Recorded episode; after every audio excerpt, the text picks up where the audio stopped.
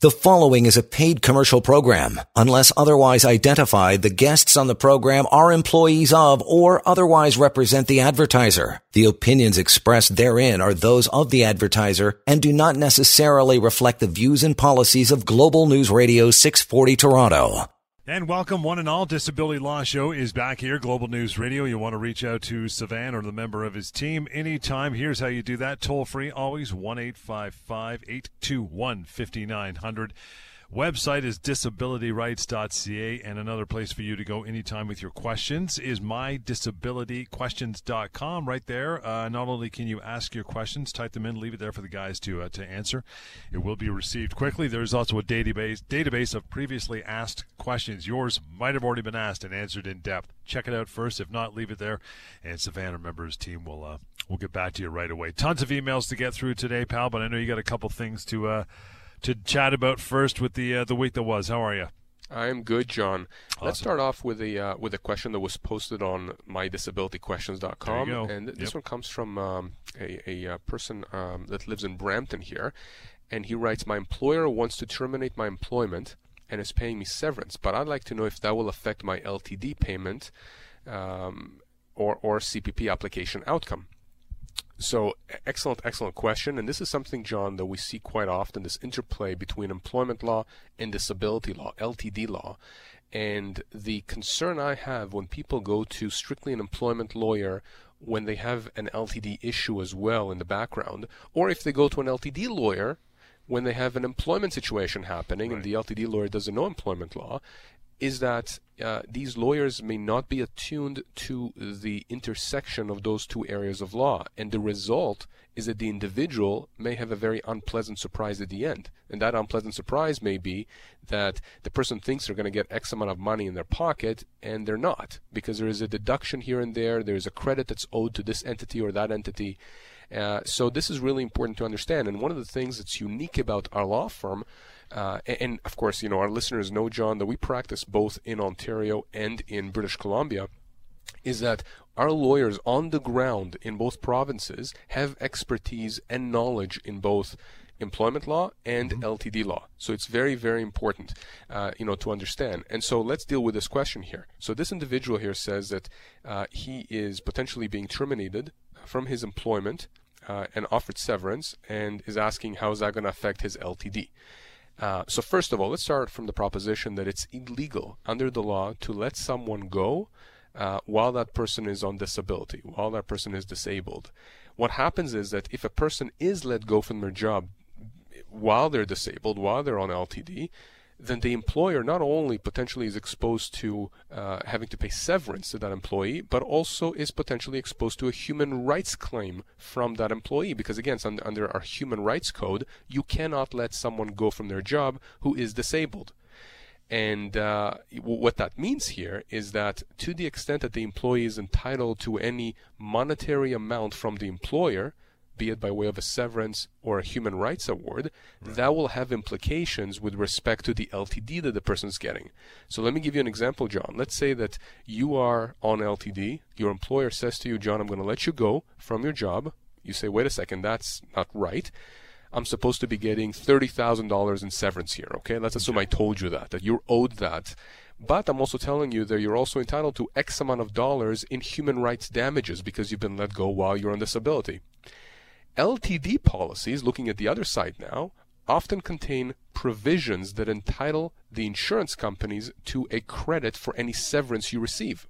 Now, again, this is very policy specific. One of the things that we say here, John, is that when somebody has a question about their disability uh, situation, their employment situation. We want to look at the contracts. We want to see the actual wording. That's what we do as lawyers. We look at contracts, we analyze contracts to the benefit of our clients, and then make whatever arguments to maximize the compensation that our client is entitled to.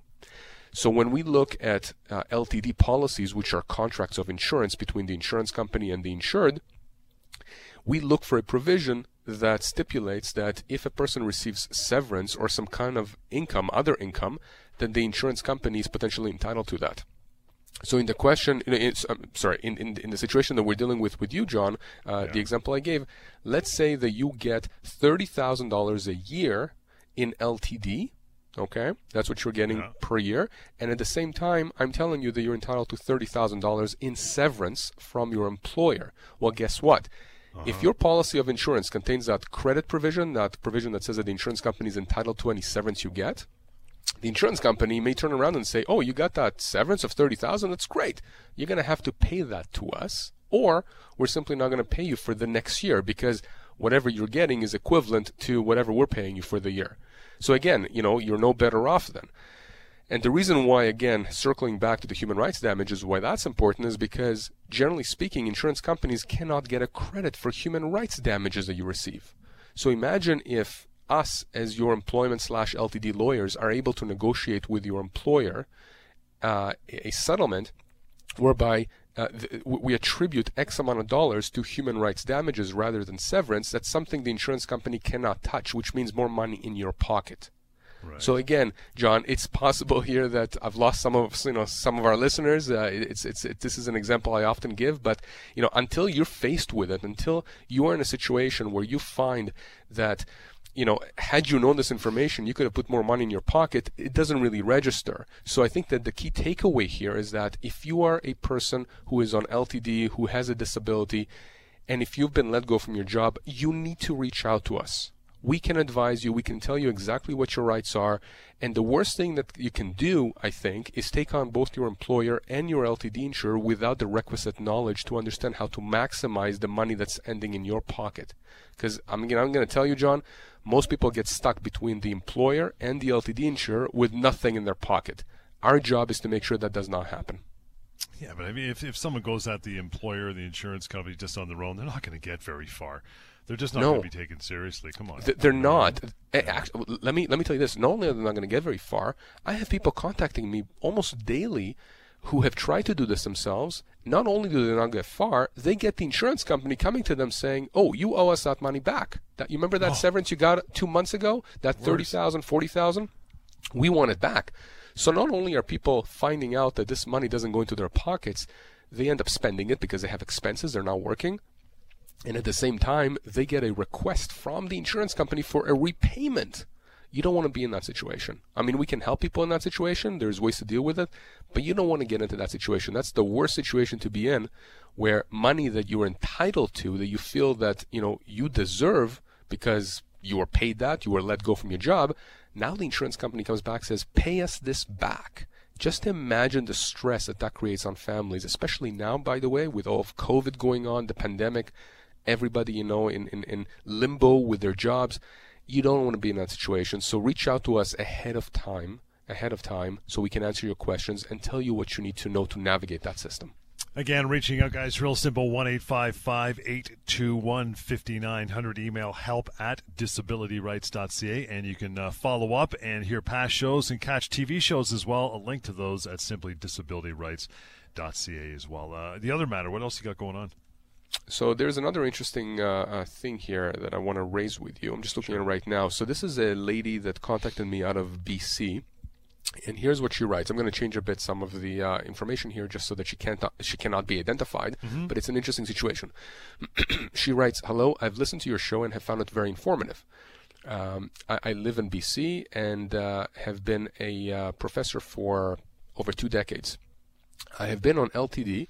and then she gives us the name of the company, uh, coming up to the two year mark in January. Of course, the pressure to return to work is huge, and I understand that I would need to be unable to work in any occupation that I'm qualified for, whether there is a position or not. Not very comforting.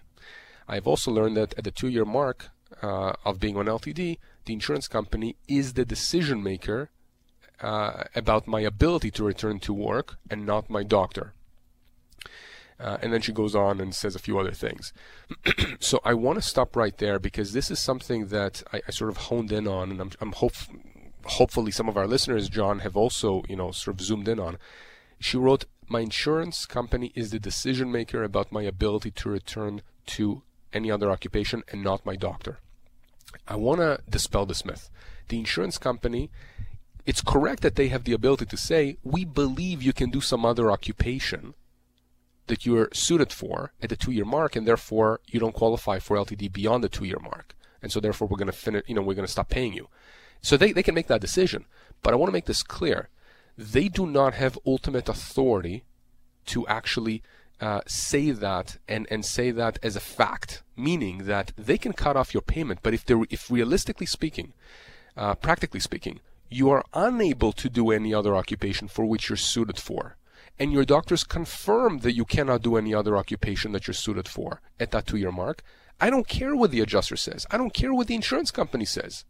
They can cut you off, but they will be doing this, in my view, illegally, which means that that gives rise to your ability to make a claim against them for the benefits you're owed. So this is really, really important to understand. Okay, I want to stress this again. Many people are cut off around that two year mark of being on LTD. And the reason you're cut off, or you're told that you're cut off, or you're pressured to try and go back to work, to some other job, is because the insurance company, again, does not want, uh, you know, to pay you beyond that two year mark. And they understand that if they can pressure you to go back to work, or if they can tell you, we think you can do some other job for which you have some qualification for or education for, experience in, they believe that they can get you off their payroll, that they can stop paying you, that they can just stop the claim right there. They cannot do that. They're not allowed to do that if that's not in fact the case. If you can go back to work, that's great. Then they're right. If you can do some other occupation for which you're suited for and you can earn 60, 65% of your pre disability income, fine. Go ahead and do that. But if you cannot, and many people who contact me, John, weekly tell me, no, I cannot. The insurance company is arbitrarily saying that I'm able to go back to some other job, and I can't. My doctors agree that I can't. You know what my answer is to them? My answer is to them that the insurance company is then wrong in stopping their benefits, and we can do something about it. This is not an if, this is a for sure. You can do something about it. You can force the insurance company to keep you uh, to keep paying you, or or if they refuse, we start that legal claim. Okay, we, we put their feet to the fire and we get a resolution for you for the entirety of the claim. Okay, but we need to get involved to be able to do that because you, as an individual who doesn't deal in this area of law, you will not know what to do. You will not understand. Many people fall into the trap, John, of appealing those decisions. Again, we'll get into this after the break. Appeals are absolutely useless. You need to call us if you're in this situation. And we'll get to an email right after the break. In the meantime, though, reaching out to uh, talk to Sivan or a member of his team, you want more of a, uh, a lengthy private conversation, that's okay. That's easy. It's toll free 1 821 5900. Even if you're calling on behalf of a friend or a family member, use the same number. Email is help at disabilityrights.ca. That's exactly where we're going after the break. Disability Law Show on Global News Radio. You are listening to a paid commercial program. Unless otherwise identified, the guests on the program are employees of or otherwise represent the advertiser. The opinions expressed therein are those of the advertiser and do not necessarily reflect the views and policies of Global News Radio 640 Toronto. And welcome back, Disability uh, Disability Law Show. Thanks for hanging in there. We're going to get to a ton of emails now. You want to send one along during the show? We'll uh, get to as many as we can, right? Help at disabilityrights.ca, the phone number to reach Sivan and his uh, very capable team, 1 821 5900. Keep that with you toll free. And always the option of mydisabilityquestions.com. That's another place for you to go and ask your questions and get them answered. Okay, Laura, you're up first. Says, Hey, Sivan, my husband was bringing groceries for his elderly parents earlier this week. Since they don't leave the apartment because of COVID, uh, they live just north of Toronto. Their building is not well maintained, and there have been issues with winter maintenance for a few years now. It was very icy earlier this week, as you know, and he slipped and fell just outside the doors of their building because of all the ice. He broke his right ankle and knee and had to be transported to hospital by ambulance. He had surgery on his knee and is, uh, is still in the hospital. I'm very concerned now because he's the primary income for our family, and his parents rely on him as well.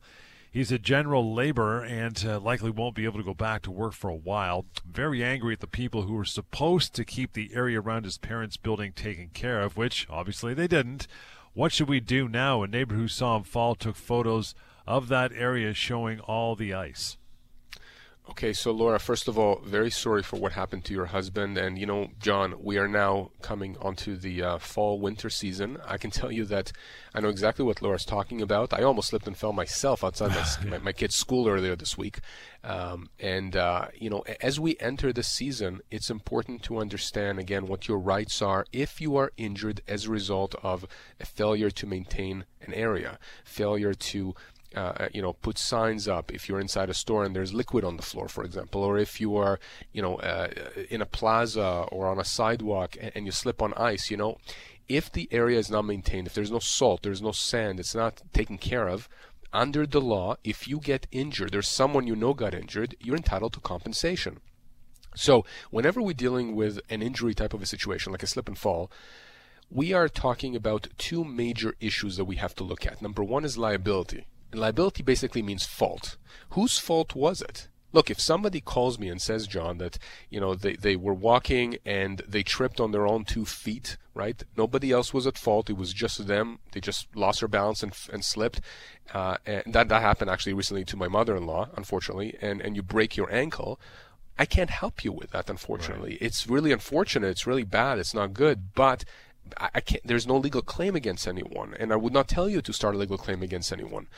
Uh, but but if, if the same thing happened as a result of somebody not maintaining an area outside an apartment building and it's icy and there's heavy traffic there by the residents, by the visitors, and it's a known area where there is traffic and they just have not taken care of the area properly, and we have even photos, which is fantastic for, for, for Laura's husband here for the case, and it shows that whoever was supposed to take care of the property did not, well, then, in my view, that person is negligent or that company is negligent. Now, it doesn't have to be 100%, right? I mean, fault can be attributed. Perhaps the person was not looking where they were going, so they're 25% responsible. It doesn't matter. The point is this the first point of analysis in a case like this, Laura, is whether or not whoever was supposed to take care of the property, and by the way, that could be a winter maintenance contractor, it could be the owners of the property, it could be another third party. We don't know at this point, which I'll get to this in a point, you know, in, in, in, in a minute why that's relevant. Right. But it's important to understand we have to analyze who is at fault. So let's assume for a second, Laura, that the building is at fault or whoever uh, was uh, contracted to maintain the area is at fault. The next question is the type of injury that you know your husband suffered.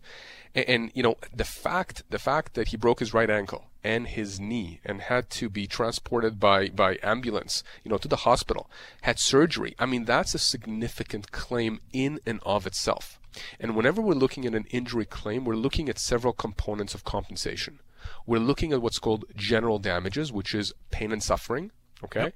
how much is that worth? And i'll get to this in a moment here with a broken ankle and a knee uh, and again, when I say how much it's worth, I'm talking about in the context of what cases out there have been assessed, what judges have historically said you, you should be able to be awarded for this kind of an injury if somebody else is at fault. But there are other components of compensation. What about the income loss, right? He's a general laborer. He's not going to be able to work for a while. What has he lost by way of income? What is he going to lose in the future by way of income? Maybe he can't go back to his pre injury uh, um, uh, type of work, or maybe he can only work half the amount of hours for the next two years, right? We have to look at all of this in context. Because the purpose of a legal claim in this context is to put the person in the same position he ought to have been or would have been but for the injury. Now, we can't through the legal process undo the fractures, undo the injuries, but we can try and compensate him or make sure that whoever's responsible, their insurance companies at least, are going to compensate him. So a case like this where you're dealing with with a fractured ankle, a, a fractured knee with surgery, to me, to me, and this is based on years of, of doing this kind of work, I can tell you that the pain and suffering component, irrespective of who's at fault, okay, assuming that there is fault on whoever fail to maintain the property, you're looking at easily sixty, seventy, eighty thousand dollars just for pain wow. and suffering, maybe even more. Now, there's other things we have to look at. What if this person needs physiotherapy and other treatments in the years to come? I can tell you that a case like this, again, depending on the severity of the injury going forward and the impact on the person's income, this case like this could easily, easily be worth, you know, in the six figures and it could even be in the mid six figures, four or five hundred thousand dollars, depending again on the impact of these injuries on this person's uh, ability or inability to work in the future. So you see, John, it's really important to make sure you get the right legal advice initially. Now, I want to uh, back up for one second and, and say this. uh, most of our listeners, John, know that I used to work as a defense lawyer, working for insurance companies yep. early in my career. So I defended claims exactly like this. And one of the things that I remember really, really well is going up against certain lawyers who are representing injured individuals. And they were not doing what they're supposed to do. They were not building the file up, meaning they were not getting the proper experts retained. They were not getting the proper medical documentation. They did not do the job they ought to have done. And I remember, I remember settling cases for, you know, half, if not a third or even less of the value of the actual claim, which was a great result for my clients, the insurance companies back then, but was a terrible result for the injured individual. Of course, now that I only work for injured individuals and disabled individuals, that would never happen. Right. Okay, my team operates in a completely different way, in a completely different on a completely di- different level. So we're very careful, you know, we're making sure that we properly assess the claim. Insurance companies know us, they understand us, but I can tell you, this industry is quite small, despite the fact that there's so many lawyers out there and so many insurance companies out there. Sure. Insurance companies know which lawyers, which law firms are the good ones, which one, uh, you know, which lawyers and law firms they have to be uh, careful with and make sure that, you know, if there's a settlement, that's a proper settlement as opposed to a bad settlement. Uh, so, so Laura, my suggestion is here. There's a lot of stuff that we have to go through. I have to understand a bit more about what happened. We're going to have to figure out who was exactly responsible for this building. Did they contract out to a third party to do maintenance? Did that party contract with someone else? We have to get the proper insurance companies involved here. Because you know, John, when we're dealing with an injury case, ultimately we're going to get to a, to a certain day where there is discussions of resolution of settlement potentially yep. and we want to make sure that all the parties all the insurance companies that need to be in the room are in the room so we can get a proper and adequate and reasonable settlement for our client so you know laura i suggest that after the show we get in touch with each other i'll speak with you and your husband explain everything uh, explain also what OHIP's right is here, right? When you have injuries in Ontario, for example, uh, and they're not car accident injuries, they're slip and falls, for example, OHIP, which is the government here that's paying for the medical services, they're entitled to have their interests protected. You know, again, you want to make sure that you have somebody who knows all these things. These are all details, but they're important details. And and and frankly, John, people who are injured in their families, they want to focus on getting better. They want to focus on moving on. So the last thing you want is for them not to have the proper legal representation uh, and, and, the proper lawyers and the, and, and the legal team that can deal with these insurance companies so that they can have you know peace of mind. So again, I tell people give me a shout, call me. It'll cost nothing to go over all these issues to discuss. We don't pressure anyone to do anything. If you want to do something, not want to do something, you want to pursue compensation, it's completely up to you. As long as you understand what your rights are, as long as you understand the legal picture here and, and what's owed to you or potentially owed to you, then we've done our job. You know, you mentioned the whole thing with the insurance company knowing uh, who the who the big fish are, the rock stars in the industry, and I know obviously you guys are one of them. You've you've been doing some great work. You've been around long enough. You're big enough. Is it not true that when they when they get a legal claim, they'll they'll get this file and they'll get a letter from the insurance company, a few pages long, one of the first things they'll do is go right to the back page, see who's on the case, see what lawyer, what law office is, is logos on the bottom of that, and that could result in they're going, guys, we're going to have to. Uh, we're gonna have to end up ponying, ponying up a few more shekels in this case, just based on the on the uh, the skill set of the law firm that's uh, logoed on the bottom of that letter. No. Sure, John. Uh, shekels, drachmas, uh, euros, whatever currency you want to deal with. Absolutely. Sure. Uh, it, it, but you're absolutely right. You're, you're, completely right. Insurance companies are sophisticated entities, and remember, they they care about one thing and one thing only: profit. And if you have a lawyer on the other side that's considered to be a heavy hitter, well, then you know that you're going to have to pay more at the end of the day. Because if you don't, uh, you're going to spend that much more in legal fees fighting that lawyer and that team. Conversely, they know who the you know sort of weaker lawyers are, or the lawyers that are sort of uh, you know they, they like to to just you know get a thousand cases in and just churn them out like in a factory. As long as they make a thousand bucks a pop, then they don't care. Look, insurance companies understand who the lawyers and the law firms are in this industry. It's no different than employment law. You know, we have a certain reputation in the employment bar. Employers know us, companies know us. Same thing with insurance. And this is key. We've worked extremely hard for that, for this reputation because the reality is that the reputation that we have now built works for you. Let me give you an example. When I was in high school, eons ago, I was given the best advice that I, I think a student can can ever be given, which is this. Initially, you work for your A's. Once once you get those A's and the teachers know that you are an A student and they talk amongst themselves, guess what? Those A's start working for you.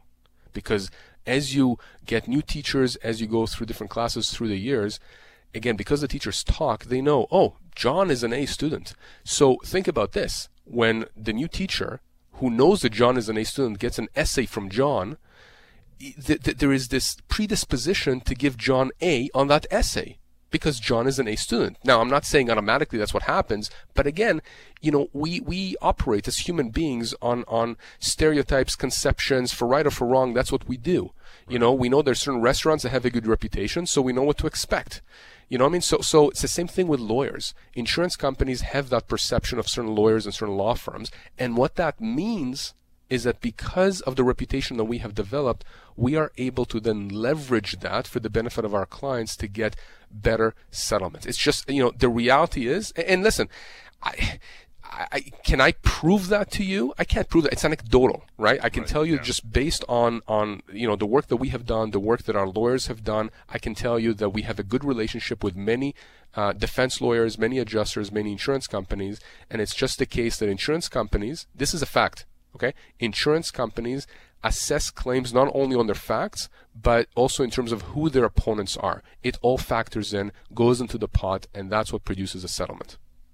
Let's take a short break, man. Get to another another email. Mila, stand by. Just got yours. It is coming up here in just a minute. Stick with us. In the meantime, toll free. Reach out one eight five five eight two one fifty nine hundred. Website disabilityrights.ca and the email address we use help at disabilityrights.ca.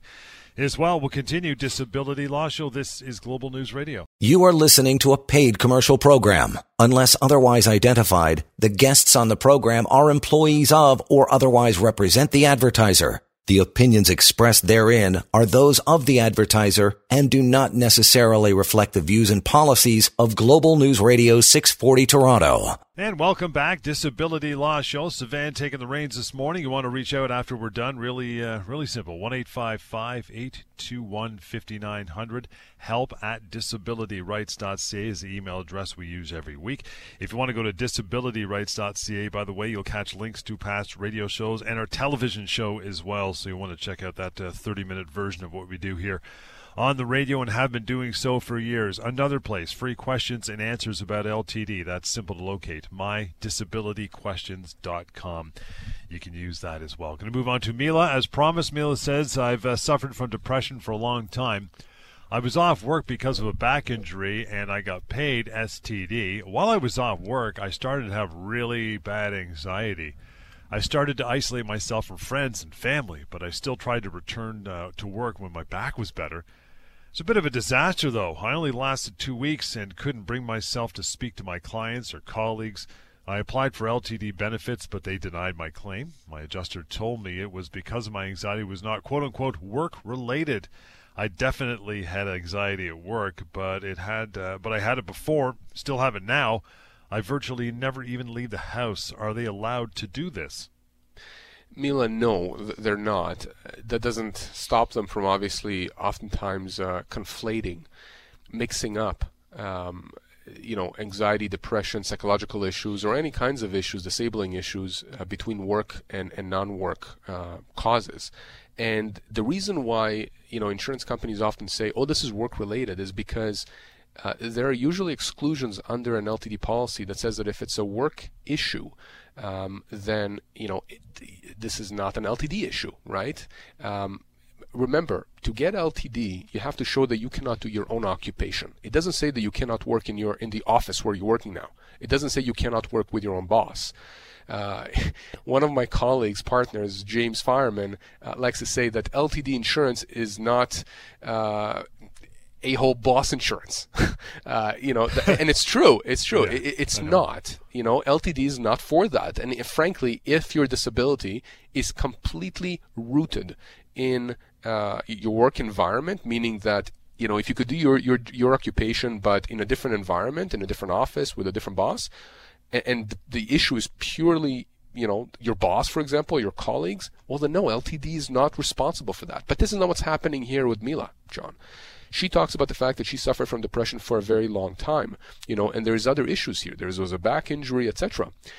I think that what's happening here is again what I see in most instances, in many cases, where an insurance company says, you know, we think that this is all work related, therefore you should either deal with it by way of an employment matter, like a constructive dismissal, uh, which our employment lawyers deal with routinely, or or that you can deal with this uh, through WSIB or WCB if you're in if, if you're in British Columbia.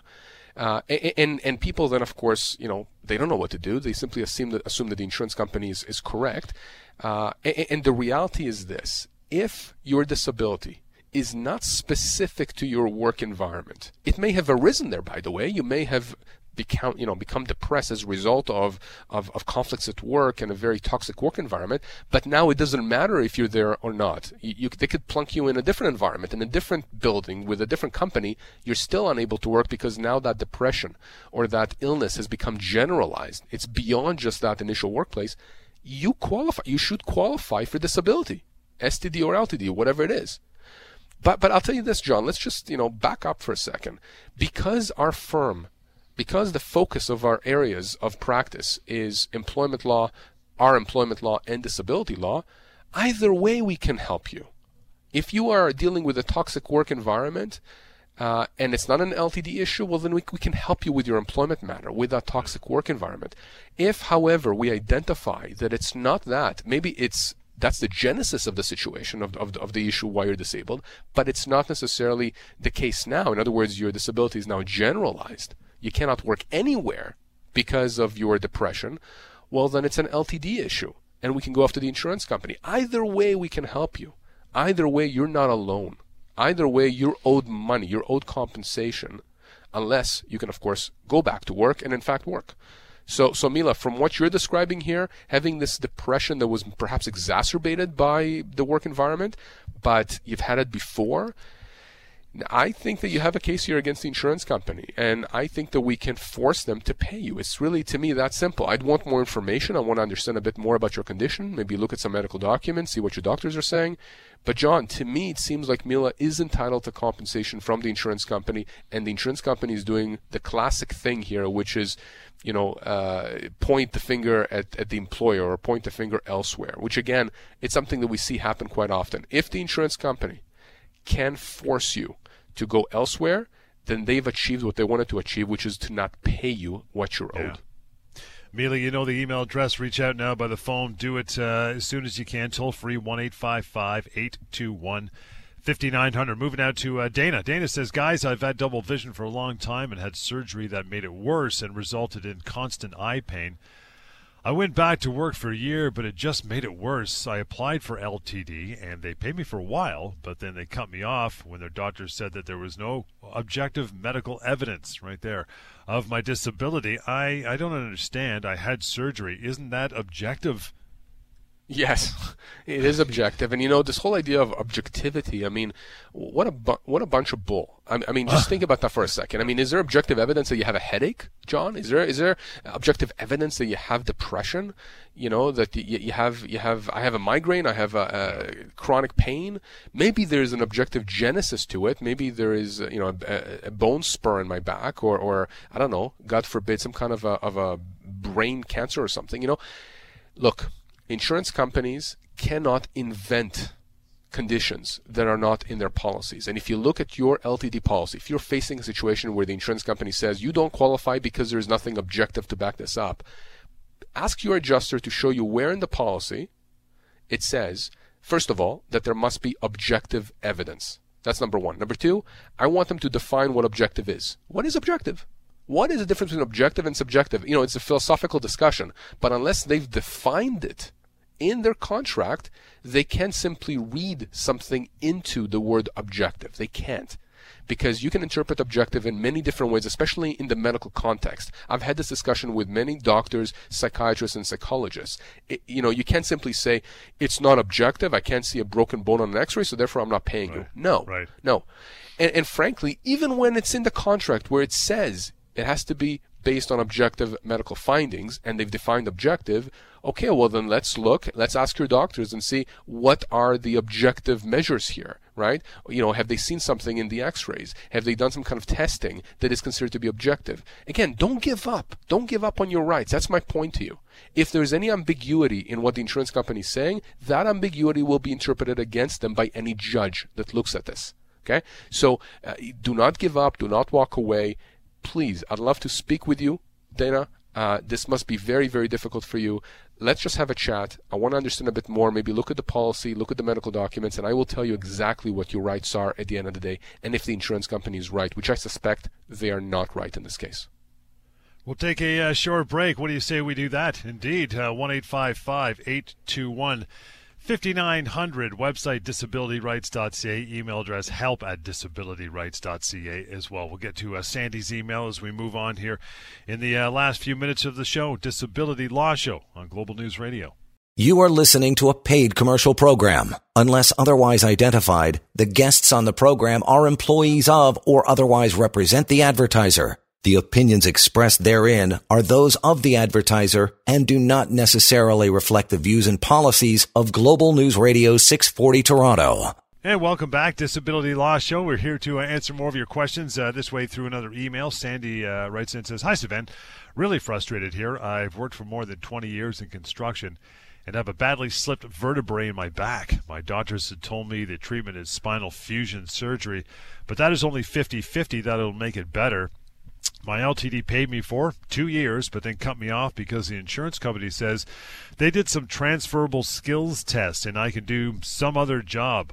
I haven't finished high school and I can't sit for more than 45 minutes without excruciating pain. I appealed twice and my doctors both said I can't do any job. I know that they're wrong and I feel like they know that they're wrong too, but just don't care. It can't be this hard, can it? It is, unfortunately, Sandy, when you deal with it yourself. And, you know, you've mentioned that you appealed twice, and your doctors have said that you cannot do any job. Look, John, I see this all the time. It's, it's so, it's so depressing for me, you know, to see people who are going up against a system that is literally rigged against them and it's true these appeals are rigged against you as a as an individual. And they're rigged against you because remember who's making the decisions here. There's no third party there's no judge there's no arbitrator. You are appealing to the exact same people who cut you off in the first place. Now sandy you're talking about spinal fusion surgery. I mean this is i'm not a doctor but I, have had clients that had that and even without knowing what that is, it just sounds really, really harsh and, and bad. And and you know the fact that your LTD insurer cuts you off at that two year mark, again, that's something that we see quite often. Not necessarily in your context. I think it's egregious in your context. In fact, I think in your context, uh, given everything, there may be a claim here not just for whatever you're owed from the insurance company, but for extra contractual damages, for punitive damages. I would like to see what your doctors have actually written here. It's interesting to me that the insurance company decided to go by way of a transferable skills test. So what that means is that, just for listeners, is they, they've done testing on you uh, to see if you have some other transferable skills where you can do another occupation, something else, instead of doing whatever you've been doing for over 20 years here in construction. Now, I don't know exactly what you do in construction, but I have friends who work in construction. Sheet metal workers, you know, bricklayers, all that kind of stuff. That is extremely hard work extremely hard work. Right.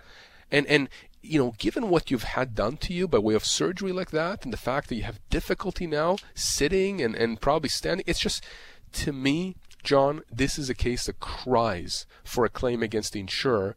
And and I'll tell you, uh, Sandy, I would not be surprised if we start a claim tomorrow you know, that as soon as the insurance company gets a hold of this and gets a defense lawyer on this, and the defense lawyer looks at the facts of this case, of your case, I would be I would not be surprised at all if defense lawyer picks up the phone to me and says, Sivan, how can we resolve this? We made a mistake. Can we put Sandy back on, uh, uh, you know, LTD? Because it's happened. It's ha- and it's happening time and time again. We get involved, and insurance companies miraculously, you know, find God and say they've made a mistake. you know, and, and by the way, it happens in cases where people have appealed multiple times and were denied multiple times, and then we get involved, and within weeks, the insurance company reverses course because they understand what they're doing. because they know it's wrong. Sometimes when we get involved, remember something happens actually, not not sometimes, actually almost every time, when we get involved, when any lawyer really gets involved and start a legal claim, what happens in the insurance company on the insurance company side is really important. The, the file generally gets transferred to uh, a litigation adjuster, an adjuster whose job it is to deal with this new legal claim. It's not the original adjuster who denied your claim; it's a new adjuster, usually okay. somebody who has more expertise in this area, and they look at it with a fresh pair of eyes. And this is not an appeal. I want to make that clear. It's not. They understand that if we can't come to some kind of a reasonable solution, resolution, they're going to end up at some point before a judge having to explain themselves. They know that it can be a very long process. They know they're going to have to pay their lawyers a lot of money. They don't want to do this. Insurance no. companies are not in the business of paying their lawyers unless they absolutely have to. But they're betting on most people out there, including Sandy, not seeking that legal advice that Sandy and many other individuals need. And the reality is, John, people don't get that advice. How do I know that? Not only anecdotally, but people contact me. You know, since we started the show years and years ago, I've been, I don't know that there's been one week where I have not been contacted by someone around the country, around Canada, anywhere in Canada, different, the territories, whatever. At least one person a week who calls me up or emails me or contacts me and says, you know, had I known about this, I would have come to you back then. But this happened to me five years ago, ten years ago, and I'm still disabled. And it breaks my heart because these people are owed this money, but they're out of time. Remember, you have two years from when you're first denied LTD to pursue your entitlements against the insurance company legally. And what happens is that many people end up going through this appeal route one time, two times, three times. You know, it's like a merry-go-round. And sometimes, by the time they get off the merry-go-round, they find that they are beyond that two year mark of being able to start a legal claim. And at that point, you can't do anything. I can't do anything. If I start a legal claim at that point against the insurance company, the insurance company's lawyer will bring a motion, an application before uh, a judge and say they're out of time. Right. And the judge will most likely agree. You know, so I, I can't help you with that. So you have to, as soon as you are cut off, as soon as you are told that your benefits will be cut off, you need to reach out to, to me and my team because we'll talk to you. We'll talk to you for free. We'll give you this information go to our website. Go to mydisabilityquestions.com and post your question if you don't want to talk to me in person or, or by phone. But get this information. Please get this information. And if it's not, if this is not something that is applicable to you as, as the listeners right now, you may know someone who needs this information. Just relay them this information. You know, John, I say this on almost every show, and it's funny because sometimes, you know, people say, why do you say this? But I say because I say this because it's me. and here's what I'm going to say. yeah. uh, people will say you're a lawyer. It's to your benefit to tell people to hire you, to come to you, because that's how you make money. Absolutely correct. But here's the caveat. I don't care if you come to me or my team. Go to another lawyer that has expertise in this area, but get legal advice. Get proper legal. Do not trust what your insurance company is telling you. Yeah. Please. If you do, you are in for a whole world of pain. I simply know my team. I know myself. You know, we've built something here. We have the expertise, the resources to help you. We've helped a ton of people out there. Go on the on Google, look at our reviews. You will see what people say about us. Okay, but please get the information you need. If not from us, and from some other trusted source. Well done, guys. Thank you for all your uh, correspondence through email. You want to make that phone call now just have a chat. I mean, eh, don't don't do it not because you're scared to do it. Just do it and get the information. Talk to Sivan or James or or Tamar, another member of the team. It's really simple as I've been giving it out all uh, all day long. Tomorrow, uh, pardon me, toll free one eight five five eight two one fifty nine hundred. That's the number. That email address we use every show. Help at disabilityrights.ca. The website is disabilityrights.ca. Links there to our TV show as well. If you haven't seen one, check it out. Been doing that for a long time as well. And finally, as uh, Sivan mentioned several times, mydisabilityquestions.com. We get a ton of questions. We uh, talk about them on air. If not, leave it there, and the guys will have more of a uh, private correspondence with you. MyDisabilityQuestions.com. It is also a searchable database of previously asked questions, so that may come in handy as well. We'll catch you next time on the Disability Law Show. This is Global News Radio. The preceding was a paid commercial program. Unless otherwise identified, the guests on the program are employees of or otherwise represent the advertiser. The opinions expressed therein are those of the advertiser and do not necessarily reflect the views and policies of Global News Radio 640 Toronto.